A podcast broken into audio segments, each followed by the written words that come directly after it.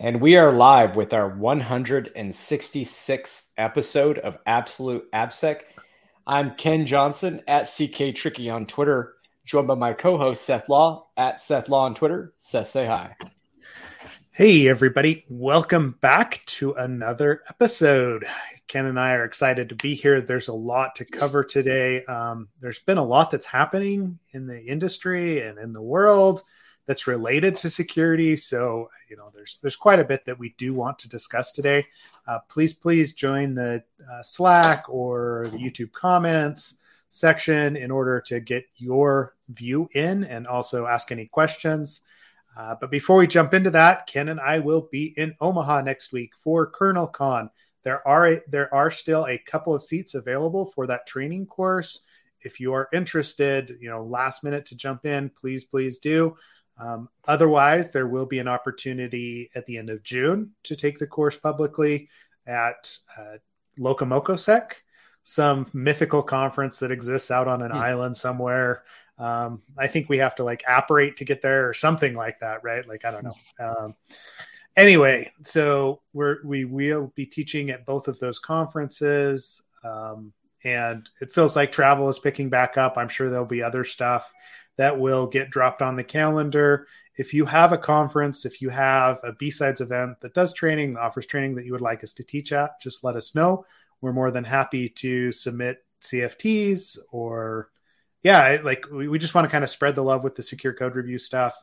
Um, it it helps all of us and it helps the industry be better. So there's there's a reason that we do it um, outside of the fact that we like to see people and you know at least for me, right, Ken, I'm ready to get back out there and you know just just push it. It feels like it's been a long time, so it's it's time, right?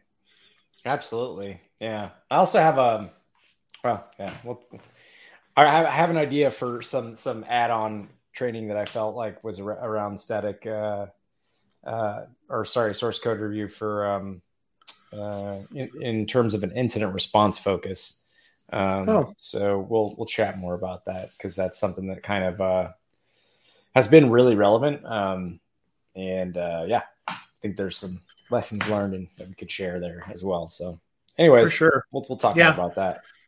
I mean, I know in the course we always talk about there's like different reviews that we do from a you know kind of a defense perspective, right? There's your your traditional, hey, we need a code review on this project. Here's all the code that you need to make it. There's like pull request reviews where it's just, you know, hey, this, you know, these changes to the code, or even just like yearly reviews where we're only, you know, doing deltas, that kind of thing. But we really haven't talked about incident response reviews, right? Um, so it would be interesting to jump to dive into that deeper. Um, because I know both you and I have been asked in the past, oh crap, we've been hacked. How did they get in? Right? We know it was this page, and having to comb through code and do dynamic stuff there becomes it, it can become difficult, right? Yeah. So. No, I think uh, it's a skill set in and of itself for sure, separate from normal source code review. Whether you're doing that, yeah, from like a offensive adversarial bend or not, uh, yeah, but in any case, I think it's something we can add add to it, and I have some thoughts there. So we should definitely, uh, and I know you've done a lot, so definitely something to to chat about. Um, yeah. But anyways, so next week Omaha Embassy next Suites should be fun. Embassy, woohoo! Embassy Suites. so should be a good time. Yeah, it, will um, be good. Um, I mean, you know, check out kernelcon.org uh, for the the actual track. So training is Wednesday, Thursday. That's when we'll be teaching, but we will be there Friday for the conference as well. Conference runs Friday, Saturday, um, and yeah, there's there's also some good talks and some other stuff that's going on with the conference. So we would encourage people to go. Um, yeah, it'll be good. Um, so speaking of which, which of these uh, articles do you want to jump into first, Ken? Oh, gosh, um, let me look. Uh, um, we could. You want to start with that WAF one? I think that was interesting. Oh, yeah. So, and okay, WAFs, web application firewalls. Um, yeah, when these came about, what this would have been. I, I mean, it, as a technology, they're not as old as like a, a, a normal firewall. Um, they're layer seven firewall if you're thinking about the OSI model. Um, but basically, uh, they they started being very popular. What early 2010s? Um, I was thinking about it. I was trying to remember. Imperva. I think you're right. It, Imperva came out probably a little bit earlier than that, like 2005, six, seven, somewhere in there. I like I remember dealing with them pre, but they became very popular, early 2010s, right? As we were F5 too, right? Yep, yep. F5 had their has their advanced protection module or application protection APM, something like that, right? They have a WAF module as well. Um, but all they do is they look for signatures on a layer seven uh, at layer seven, not on layer seven, at layer seven. Um, they have some enhancements to actually do, uh, you know, detection of various attacks. Um, things like SQL injection, they do a pretty good job of seeing and catching and eliminating. Um, but then there's a there's a whole research arm of bypassing web application firewalls that is super interesting as well. I remember the first time I ever analyzed one um, Imperva way back in the day, right? Like, granted, you know, gray hair, whatever. Um, like, I remember that you know uh, the the web application file would would catch like and uh, like a and one equals one, right? If you were trying to yeah. do like a SQL injection, but it wouldn't catch a, you know, and uh, with quotes around like A equals B, right? Like or A equals A, if you put quotes around it, right? Like there, there were things like that in the early days. Any new technology as it comes out is obviously going to have flaws, but it was fun to like poke at those bypasses and show people how easy it was because it's been represented as a hey, you don't need to do application security if you just throw in a firewall, right? Uh, just depend on Cloudflare, just depend on CloudFront to handle this for you, and XSS and SQL injection will no longer be a problem. You don't have to you don't have to code to it, right? And and so okay, so that brings us to this article. Um, By the way, can I add to that? I think yeah, that yeah, it's probably, it. I suspect, not an issue with the engineers designing these products, but mm-hmm. what we've seen over and over again, which is salespeople that have bottom lines to meet that promise the world and don't actually, you know, follow the guidance that an engineer like. There's no way engineers are like, yeah, you just drop it in and it'll work. No, like they know you need to set up con- custom rules. You need to tune it yeah. for your application. There's going to be some work done. It's not something that somebody who's unedu- uneducated in uh, you know, web app security should uh, and how and hasn't taken any training or doesn't have any familiarity with the product should just be dropping in. And I think usually what I've seen with, and this is not just WAFs, this is just in general in this industry. I'm sure you've come, I know you've come across this where you know it's like here's the tool, that's great, uh, but here's a bunch of promises that mean nothing and aren't true because I want to meet my bottom line as a salesperson. And it's just a disconnect between the engineering and the sales org uh, part. And yeah. And I think like to add also onto this is that a few years later, that was kind of the um, refreshing aspect of Signal Sciences WAF product and that it operated a little bit differently. Um, but they specifically, you know, you have very uh, incredibly technical um, engineers who are also leaders of the company um, you know, selling, helping uh, build and deploy and troubleshoot their product. Where whereas it, you know it wasn't like a, an F five or it's a big company and you've got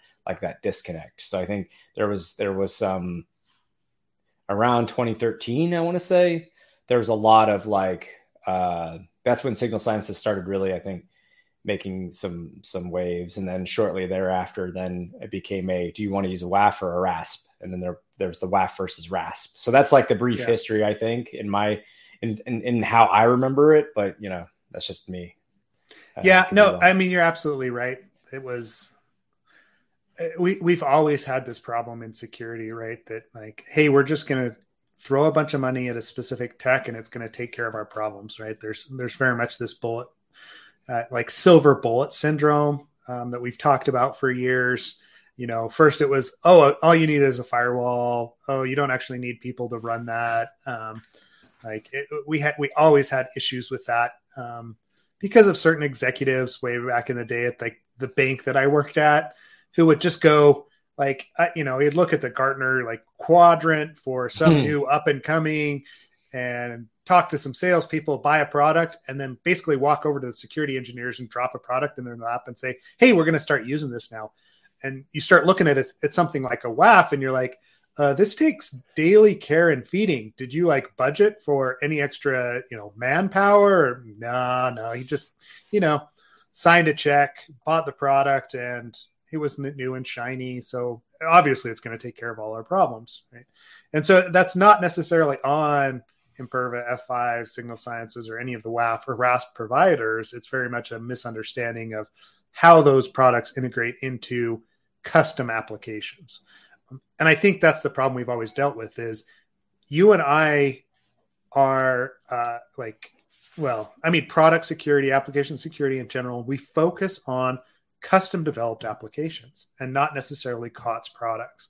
Um, and the reason for Absolutely. that is, be- is because that's where the that's where the I mean, that's why a company builds or has developers is they have something that's custom that they want to put out there that's specific to their business practices, to their yeah, to their products, to their customers, and it's not going to get the same scrutiny as a COTS products that product that Oracle is building to sell to, you know, 5,000 different organizations or Microsoft or whoever else. So I mean, there's a reason why we spend a lot of time on that. That's all I'm trying to say. So, yeah, yeah I'm, sure. I'm, I'm, not sure where I'm going with that. Nah, just, I'm just just the, the history. I think it's, it's it's important before we. I just feel like it's it's important to kind of go through the history of WAFs because they're you know I don't I don't know what the current um, popular opinion is on them, but I know what the popular opinion was back then and why I think that popular opinion existed that WAFs were, you know, basically an expensive, useless tool. And I don't think that's. I think it's again, it, it's everything we're saying. It's it's just you need to put the time and care into it. Also, you need to understand it's not just security that's deploying and using this product. It's going to be multiple departments. You're probably going to have to work with your SRE or op folks. You're probably going to have to work with your uh, developers to. Uh, inevitably, they're going to be the ones, you know, who who have issues that surface because of, say, a WAF blocking traffic that's actually intent intentional and and what am I trying to say? Non-malicious traffic, like normal traffic, uh, something will get blocked. That that's pretty common, um, and uh, you're going to have application developers responding to it. And so it's it's a multi uh, department sort of deployment thing, right? So it's not just security that's involved, but it is typically security who's the uh, customer of or, and buying the product. Yeah, I, I mean, one of my favorite things with a WAF because it it was okay. So PCI section what six point six way back in the day.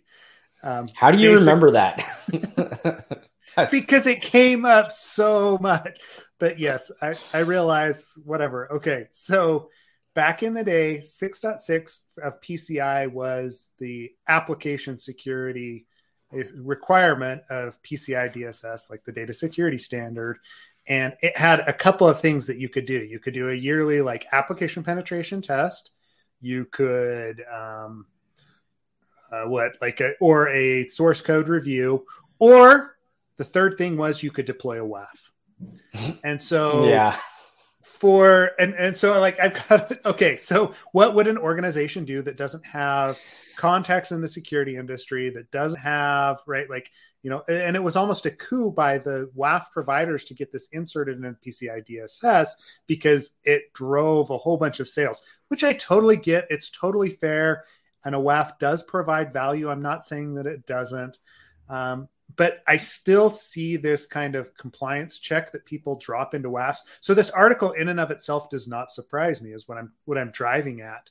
You know, half of the orgs use it to paper over flaws, to hit that compliance check. I mean, how many times I, I can't tell you how many times that I've looked at like AWS CloudFront WAF deployments and all it is is basically IP restriction and maybe you know DDoS protection, and that's it. It doesn't actually implement any of like the SQL injection, cross-site scripting, or anything else, rule any other rules, because those are difficult. But it's very easy to get that checkbox to say, "Oh yeah, yeah, yeah, we just we use we use AWS's CloudFront WAF, and you, you don't have to worry about it because it's already there." They're paper overing the flaws, and a, a well deployed WAF can prevent exploitation of vulnerabilities that exist in code. So it's not it's not a bad control to have, but it's just implemented in a poor manner or you know when it is or there's bypasses to it. Not having a holistic approach to your application security program will end up burning you, right? Like it'll end up costing you in the end. Yep. Yeah. 100%. Yeah. Sorry, I'm like now that brings us it. to yeah the article, which okay. is yes. no, no, no. I mean, I think that's all relevant information because it definitely plays into why this is sad, depressing, and hilarious all at the same time. Um, damn it, where did I? I somehow closed the article. Why am I? I'm like uh, not. Ta- I'm tab. I'm tab deficient. I don't know. Can do you uh, do you even computer? I don't know, right? Like I do you do you even cyber well, cyber cyber? I don't cyber well. Um, right. So this is about half of orgs using web app fire WAFs to paper over flaws. Um, so the survey asked 136 IT cyber cybersecurity. There's my favorite term again. Cyber. Cyber an app i hate that term. For those watching who don't know i hate that term. It's just so stupid and weird and i don't like it. Anyways and application development professionals from organizations across more than 20 industry verticals about their application development practices. So that's a lot of people right? Or that's a lot of groups 136 groups basically um, or professionals. Uh, so to reduce risk to their web apps 14% admit to using WAFs instead of patching flaws Okay. Yeah. And 36% say they use WAFs as a temporary safeguard before getting around to patching. And that doesn't seem like a big deal to me because think about like the first part, 14%, yeah, it's kind of gross. You need to patch your stuff. But 36% using the WAF as a as a safe as a temporary safeguard, that does make sense. Like if you think about log4j, what would be the quickest way to to fix that in an instant across multiple uh, apps deployed around your organization. Write in a rule, deny the the you know the strings that are the attack strings that are used to exploit the uh, log4j flaw, while you do a proper like inventory and you know upgrade and and test t- testing the remediation um, in like say staging uh, pr- prior to de- deploying to prod um, or deploying the changes to prod, that you have like a safe way to sort of like immediately cut off um, attacks while you do the the, the proper longer term uh, approach, which can take a long time. That's why I say like if you have something that can immediately cut off uh, an exploit at the knees um, while you do the like the longer term stuff, that's going to take some time. That's amazing. That's great. That's fine. I think that's fine. I don't know. What are your opinions on that, Seth? No, I I mean that's how we've always advocated use of the WAF is it's a great stopgap solution and it's also a great, you know, I don't know I unknown unknowns attacks, right? Um, those are kind of the two surfaces where I see it being extremely useful. If you know about a vulnerability, you got to go fix it, right? Like I, I realize that there's time constraints and I realize there's development constraints, but the longer that you leave something like that out there, the more likely that it is to, to get exposed or to get to get exploited. But the uh, yeah, it, it feels like that's that's the proper use of of the WAF technology that we've advocated for so long, right? Um, and I did what I was trying to read through it too. Yeah, I mean, it, total percentage of people that use WAFs, seventy four percent versus seventy two percent. Like that's that's pretty much the same. Um, and uh, like I, I am encouraged that that's how. I mean, it's taken us a long way to get here, but I can I can pull up training texts from back in two thousand and eight that reference or 2009 whatever that reference WAFs and we always talked about these are the shortcomings you should use it as a stopgap solution. And I'm very certain that we used it, that we said stopgap or that it's yeah. in that, you know, but it's taken us a long time or a long time to the industry to really get there.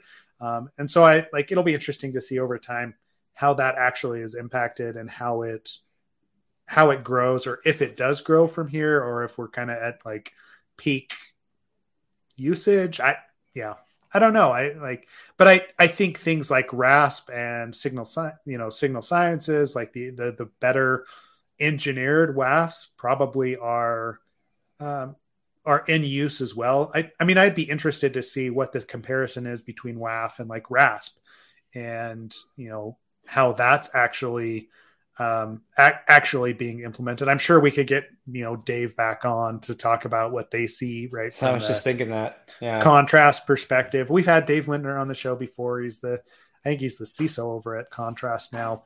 Um, yeah, but you know he could probably talk more to that because I know I know he does. They do like state of the industry style surveys and things like that as well. Um, and it might be useful to to run that down because it is it is an interesting topic to see where those trends are going. Yeah, and here's the uh, I'm gonna put, post a link to that episode where we did talk about. Um, all right, so this here is this link that's up on your screen. That's the one for David Lindner where we talk about rasps, WAFs, and and all that that jazz. But uh, yeah, I don't think like now. Let me ask you this: are is there ever a time you think where patching as a stopgap could go wrong and uh, be misused? Like, I was thinking of scenarios where it's just like you have uh, pe- uh, I was going to use the word pen test. I don't a vulnerability assessment of your application, and uh, they they uh, you know come back with potentially a couple higher critical findings, and um, we'll say one of them's like I don't know SSRF or you know injection of some kind. You know, is there is there a time when you think uh, it's inappropriate to rely on patching? Because they kind of say that. I mean, they almost provide it, had to me it reads almost like in a negative bend i don't know if that's just me the way i'm reading this but uh you know like i said with log4j i actually think it's a positive thing if you use it as a temporary safeguard but are there times where it's not do you think there are times where it's not a good thing to use it as a temporary stopgap? Say in a situation where it's something like what I mentioned, where it's not just like log4j, it's actually like very specific to your custom application that you have some flaw or something like that.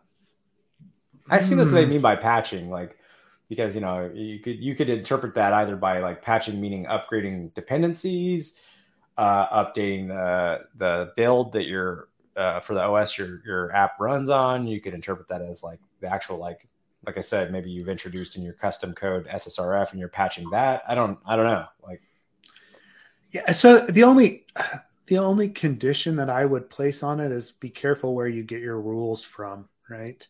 If you're not, you know, if if the administrators that are running your WAF are not well versed in creating their own custom rules. They're probably copying those from some other place. And so I'm thinking of the situation with Log4j. Um, and it's probably more of just like an application denial of service style um, exploit or, you know, vulner, not even vulnerability. I don't want to say that, but like, you know, you can denial of service your own application if you introduce rules that aren't well crafted in any firewall or any blocking technology. Um, you know, they you know most of them have things have wildcards built into it. They have you know regular expression denial of service can happen against the WAF itself, and it can get overloaded. So you've got to be really careful with the the rules that are put into place in any in any blocking technology. Um, just from a, a application availability availability perspective, um, so like I don't necessarily see this as, as as as negative as like I think the article first comes up, especially when you read that title, right? Like, oh, you're using it to paper over flaws. I like I don't think that's the case, right? Like my big takeaway is um yeah, they use it to mitigate risk, right? Right. And that temporary patch solution is right in line with what I would expect. Yeah. Um, the ones that use it to, you know, to patch their flaws, that's what I'm more concerned about. Like the 50%, like what they use the, in the title grab there, half of orgs. Eh, no, that's not that's not necessarily how I read that data. What I read yeah. is there's, you know, there's still 15 to 20% of orgs that only use a fire the web application firewall. Um, and that's more concerning to me, right? Than the 35% right. or the, you know, 50% that are using it as a temporary backfill. 60% of the time it works 100% of the time. Yeah, exactly. Yeah. And I mean there's always going to be bypasses like that that's why I'm yeah, I'm concerned about that 1 in 5 or the 1 in 6 that that's the only solution that they have. Um, and I, I, mean, there's there's tools out there that'll identify the WAF for you, right? Like there's certain signatures you can tell based on cookies, based on um, header responses, other things like what kind of WAF is actually in play, right? And um, yeah, I, I, mean, not to mention IP addresses, right? Like you know, a cloud you, you're getting blocked blocked by a WAF. It'll give you a specific type of error message. Um, and then you know what you're playing with and what you're trying to get around. Yeah, yeah. So I, I guess that was, yeah. I, I don't know. That was a long-winded way to say, yeah, you just got to be careful about what's being deployed. No, no, I think you comprehensively. Um, yeah, I mean, I, I, I, that was a deep question. Uh, not, a, I mean, it was. It's not a. It's not an easy question to answer. So you kind of do have to go in depth on uh, the pros and cons and when it's okay to patch and how it's okay and, it, and, unpacking these stats you know do they make sense? It is it is like obviously uh, uh, not a massive pool of uh, um, it's not a massive survey you know it's 134 i think or something like that people that they surveyed so um, yeah.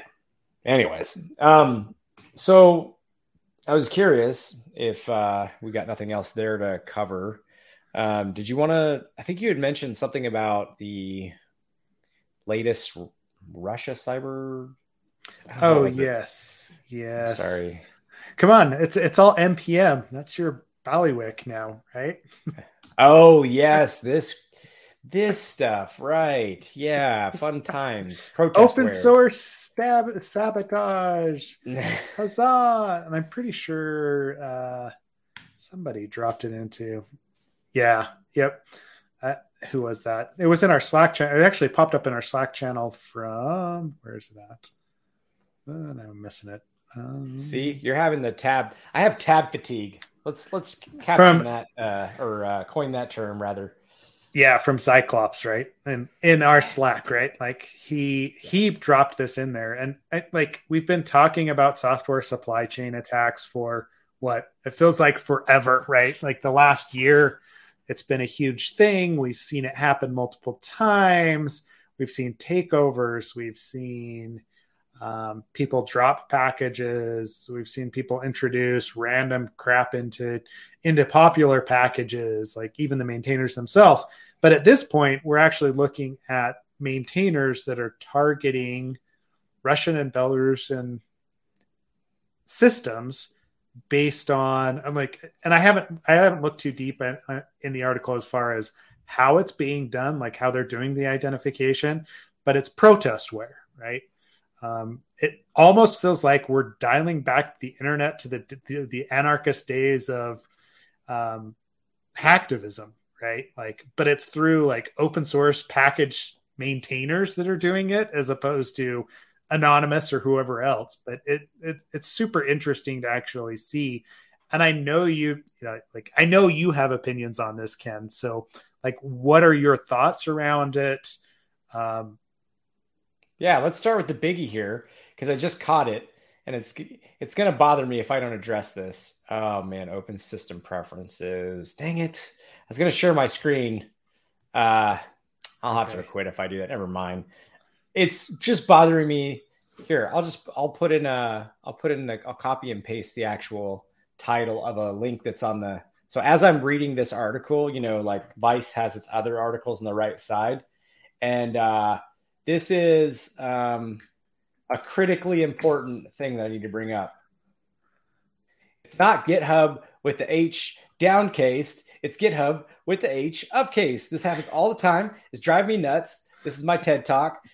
I'm going to spend the next 10 minutes talking about the proper way to spell GitHub. You know, it gets under my skin. no, it's so annoying, man. It's on the site articles like Facebook, GitHub repo, spam with messages supporting repo, and they spell it wrong. Every vice, get it together, okay? You're not spelling GitHub right. This is an important issue. Fix it. No, no. All jokes aside, um, uh, so back to the the actual issue at hand. Um, yeah, so I, you know, I mean, think I think I made it uh, somewhat clear in Slack. Like, I think this protestware is. Uh, somebody so anthony raised a good point in slack that you know it's i guess it's bringing some awareness to the you know there's either implicit or explicit trust in the sort of like uh implicit trust uh, nature of these open source dependencies it's i guess bringing some awareness uh, to that to the fact that we have this trust relationship with people we don't really know and with code that they've developed and all of that and i i hear that point i think that uh there's there's uh other ways to go about doing that if if awareness was the goal, right? That are uh, not necessarily destructive in nature. Um, I think it's absolute garbage to create software, uh, get people to use it, um, you know, support the community, uh, and then decide, hey, I'm going to abuse that trust that people have put in. And, and keep in mind, a lot of times, and I don't know, you know, the potential or, or, the sorry, the specific package that we're talking about here, but a lot of times it's typically multiple people that are contributing, uh, you know, to that. That's why it's open source, right? You have multiple contributors. It's not typically just the one person. Well, I shouldn't say that. There are often open source projects where it's just the one person who does a lot of, or the majority of, of developing on that. But you know, as the, as a project grows and matures and it becomes you know used by more and more folks there are oftentimes scenarios where multiple uh, developers are contributing to something. And so like what about those people that didn't want to you know have trust broken with a package and cause you know issues with people's computers? And um and also by the way like it, this this you know one example that we had talked about was uh I think the RIA Evangelist uh, yep. Node IPC package, where it was like, yeah, that didn't just like mess up Eastern European computers. That was like a, an actual like legit issue uh, in many places outside of those locations. So um, this is uh, this is horseshit. That's what I think of it. If you want my honest opinion, it's horseshit. Like stop doing it. It's it's not a good it's not a good thing. That's that's I guess the easiest way I can say it. But like or the, the easiest way I can express my feelings on it. But uh, yeah, yeah I, I mean, yeah, it's, it's, the it's the law of unintended consequences, right? Um, yeah, and it yeah it affects more than just those single package the people that are depending on that package because of the way that the way that npm works the way that these packages are pulled into large applications that you know someone may not necessarily know that they are using node ipc right? And which means that it, it's going to affect a wider swath of the population than just the target in and of itself. And uh, so, so, so I'm with you, right? Like, and this is where it goes back to kind of the whole hacktivism slash anarchy uh, feel that I was talking about. Is you know, this was the sort of stuff that happened man, I I keep dating myself this episode, Ken, but you know, back in the you know, back it's all right, Grandpa. Night, we know yeah, exactly. time for for for Jeopardy and uh, I, I mean, it, yeah, exactly. It is. I know it's Love time for Seth. dinner.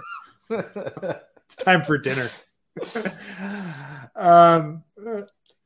So back in like the early days of the internet, it was a very popular thing to you know to to be a hacktivist and to go you know deface sites to go explore you know to drop names. It's almost like tagging right? Like it was you know tagging to get your to get your opinion out your or your awareness oh, out yeah. yeah exactly. To build some rep. Um, and it does feel a little bit like the gloves have come off over the last month and like we're starting to live that law of unintended consequences. It's affecting things that we didn't necessarily intend. The developer probably didn't intend for it to wipe systems that were in other places. but I'm sure that it has because we have systems in those places that depend on like the encoding or those keyboards or whatever it is that are that's being targeted. Um, and you know, it's it's great to bring attention to an issue. I don't want to get around that.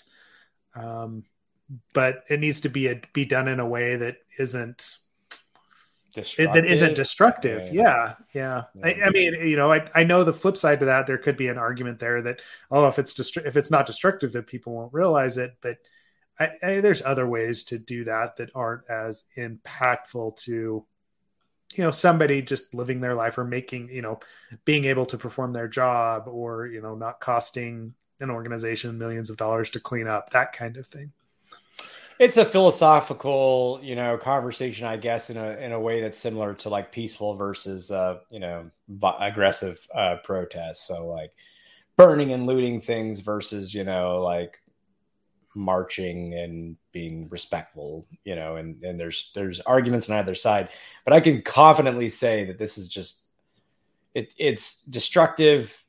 It breeds a distrust even further and in I mean, let's be honest, trust has been obviously eroding for at least a decade, uh, easily at least a decade in the supply chain um, of software, and um, more is being done these days to try and.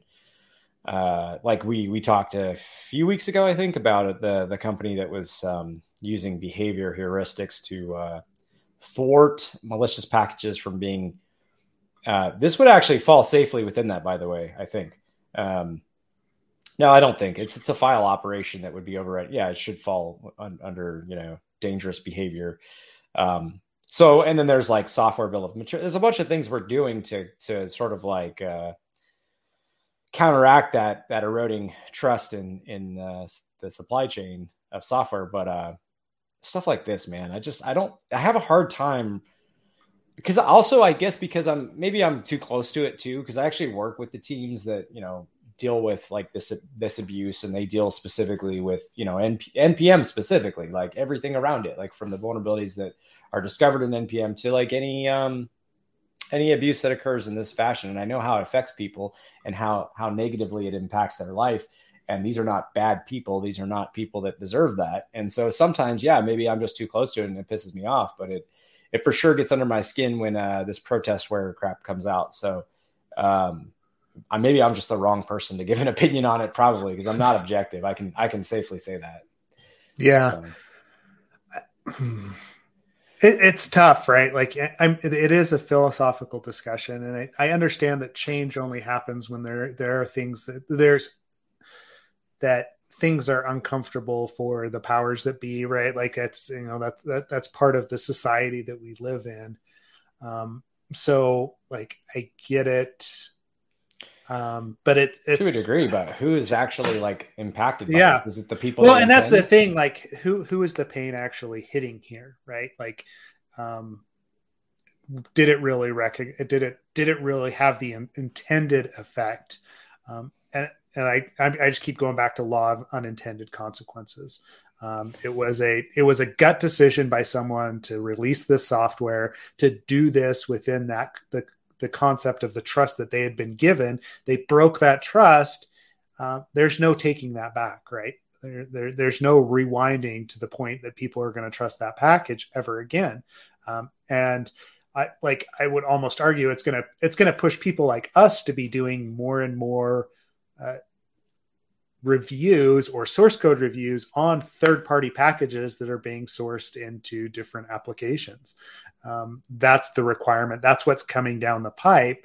And it's going to prevent popular packages from becoming as popular as they could be and probably negatively affecting other developers of popular packages. Again, unintended consequences because people won't pick those up because they don't trust them, right? Like they may have some great tech in there, they may have some great coding that would help their developers. Uh, yeah, it's just this. There's waves of issues that that cascade from this that aren't necessarily a part of yeah the intended consequences, right? Yeah, yeah. Now I see the the article that Aaron posted. Some of their some of them mentioned that that article is not potentially not real, and that you know this stuff didn't really happen, and Russian disinformation and yada yada yada. And uh, then Aaron points out uh, that it's not not sure if it's confirmed, but there's a claim from an NGO that the last messages from soldiers, soldiers deal, detailing war crimes were lost. I don't know about any of that. I can speak, I guess, a little bit to uh, how does GitHub deal with that abuse.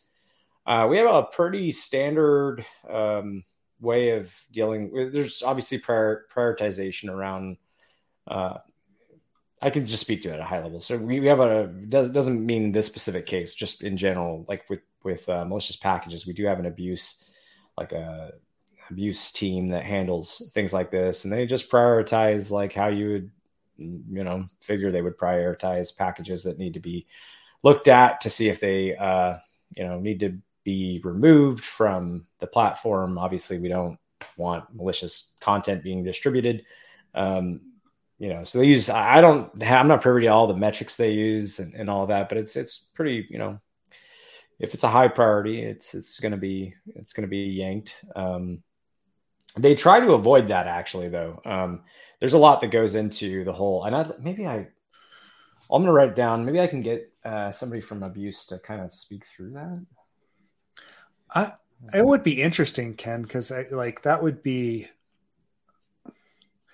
how it's yeah. actually like how the rubber hits the road there is really is really relevant to what's going on right now um, right. because I, I mean i know you guys deal with it um, there's there's other organizations that are dealing with the same thing and it, I, this goes to the other right like the other cyber cybersecurity news that happened this week where you know the president comes out and says oh, you better turn on your your security protections now in the industry, right? Like, yeah. Oh, like I, I love oh, now. It was, it was Jerry's response was like, oh, well, let me go push the security button, right? Like, let me go turn that on um, because we don't do that otherwise, right? Um, I saw that this morning. And I was just like, really? Yeah. Great. Great. You're like really we, helping. Like, yeah, like we haven't been targeted for the last, you know, decade coming from do you want to see the logs that yeah coming from Russia and oh my gosh other places? Like, yeah. No, from the very day I got into security, uh no no joke, from the very day I got into security professionally, not just like something I did in my off time for fun, uh China and Russia. Yeah. Num- I mean, number one and two, and I don't know which one's which, you know uh, they, they, being attacked. Yeah, it's that's nothing new. I don't, I don't know what the point of that was, but cool. Yeah. Yeah, I kind of watched it. Like, this guy's on TV again. Yeah, yeah, exactly. I, I mean, I feel like it was it was kind of a you know, oh, we're being targeted, right? Like, yeah, we we're always targeted. Great. Um, and I'm like, okay, but if right, like the the amount of traffic that's coming out of Russia now, right? Like, and you know, is probably way less than it actually was, right? Like, I just anyway, yeah, yeah, yeah. yeah. So, so there's that, that, that, whole piece as well, but that goes that feeds into the you know the response, right?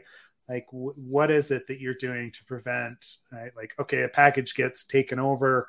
You know, w- what's the process? What actually happens? What what avenues do uh, developers have to notify package maintainers like how does that actually need to happen? Um, there's uh, there, there's quite a bit that a you know the project person should know about if they see some of those packages you know what where they should actually turn to. I mean npm is you know fairly well known but even some of the other smaller package repositories I know those guys all talk. I know you all talk with you know together about maintaining security. Um, there's got to be a you know a good alert system, a good way to let people know that something bad is happening and um, you know get that taken care of. So, yeah, yeah. no, uh, it's sorry. What's that? No, no, go ahead. Security. Oh, like a DEF CON level. Nice. Yeah. Sorry, I'm reading the comments. Um, yeah, I mean, actually, you know, a question I have for folks, if you, if you want to give feedback on security features you'd like to see in npm, you know, throw that in Slack. I can't, can't guarantee anything, obviously, but like uh, we are working, you know, to to consistently improve the security of uh, specifically npm since that's owned by github. So you know if you have things that you'd like to see security feature wise feel free to to share in slack or dm me even if you want to do that. Um, either way it'd be be great. Uh, but yeah like um no so i mean yeah it, it's it's a pretty um i gotta say just to like pull a package there's a lot of thought go, that goes into it. It's not some and you know subsequently to like warn about it or, or something like that. Basically, you you know it's it's it's a pretty big decision. Um, it can obviously cause issues, quite a bit of issues when you pull a package. So it's really not something that um, it, it would have to be. You know, it is typically something drastic like this that that qualifies uh, for that. But um, yeah, I do think like it, as I'm getting into this. Sorry, again reading the comments. I think it's best that I do pull in um, try to try to pull in somebody from the abuse team to kind of cover this and make sure that we're okay to discuss certain things, you know, publicly as well. Um, I don't want to get myself or anyone else in hot water, but um, if I can do it, that's certainly something I plan on doing is pulling in the abuse folks. Okay. So, but yeah, any feedback for like security things people like to see, uh, that'd be great. Yeah. See what I can pass along. Yeah. I mean, we did have that list a couple weeks ago that we talked about of like the things that a, a package maintainer can do to secure their right. repository, right? Like that's mm-hmm. and that's I, I mean that's number one, right? Outside of uh, you know some of the other stuff that's going on and being pushed in the re- into the repository and yeah the amount of code that's in there is you know somewhat ridiculous when you really start to think about it i mean but yeah mm-hmm. Yeah, I definitely see. Uh, I see why. Uh, you know, uh, Adam Baldwin had told me, you know, when he came on board, he was like, "Man, I uh, it's been a, it's been a long ride, and I, I, you know, I see it now. I get it. Uh, it's it's a it's a lot of work to secure these package ecosystems. Yeah, it's um, it's a labor of love for sure. So, um, cool. So, do we have anything else we want to talk about on that front? Uh, no, I don't. we got like so. seven minutes left. I figure, yeah. figure we could probably fit in probably one more topic before we hop off. Yeah, I know. Uh, like we kind of teased out that we were going to talk about passwords last week, but I I think that's a bigger discussion than seven the seven minutes that we have left today. So uh, um, maybe we talk about that new uh, Apple Safari um, okay CSP stuff, right? Um, Throwing it in right now. Okay to Slack. Yeah, there's some changes. Pull one text to PDF node package and half the internet goes down. yeah. There was actually like a PDF, HTML to PDF uh, vuln I'd seen um, patched, actually, speaking of uh, recently, but I can't remember all the detail. It might even be on the Daily Swig site, is where, where I might have seen that. Um, but in any case, um, yeah, so Apple Safari empowers develop. Uh, okay, so this one, uh, it's interesting, and I have thoughts because I have to be honest. I've definitely heard from folks who are privy to like the W3C world that Apple has typically in the past been a bit difficult to kind of they want to do their own proprietary things more often than not and so getting them to like go with a standard that all browser folks uh, agree with and that can become a standard and getting Apple to actually like follow follow the standard as it was uh, conceptualized has, has been an issue in the past. I don't know if that's still the case, but um, it, you know, this is a, an example of Apple doing a few things here. Um, one thing I thought was really interesting. So they're, they're they've got support here for CSP3. The um, so I remember Neil uh, talking about how he use the you know you can you have a report URI you can um, get reports for uh, CSP failures and he had tried to do that but it was so much information and it was so noisy that he's like I'm convinced there's no way that it's ever going to be uh, you know or in its current iteration or uh, current form it's not going to be useful right? It's just going to get too many reports and all of that. But one thing they've added here is the ability to give a directive for report samples. So you get a very supposedly get a pretty succinct um, uh, error from when you know CSP goes wrong, right, or right, depending on how you look at it, and blocks something. Um, so it gives you a nice little sample report, and uh, uh, it's supposed to be more actionable. Um, basically, less nonsense being sent, and a, just a, a better way to collect metrics. So that I'm actually really interested to hear about. Like, obviously, it's going to take probably a few months for people to um, get this in um, uh, get this change into their apps and then get uh, a decent amount of metrics collected and then some analysis done. So I, t- I expect that's going to take at least three to six months, I would imagine. But I would be curious to follow up with folks that actually had implemented that report sampling um, for CSP and to see if it actually, you know, they found it to be useful. So um, that's one of the big things I took away from this that was super interesting. Um, yeah, your thoughts? I'm curious.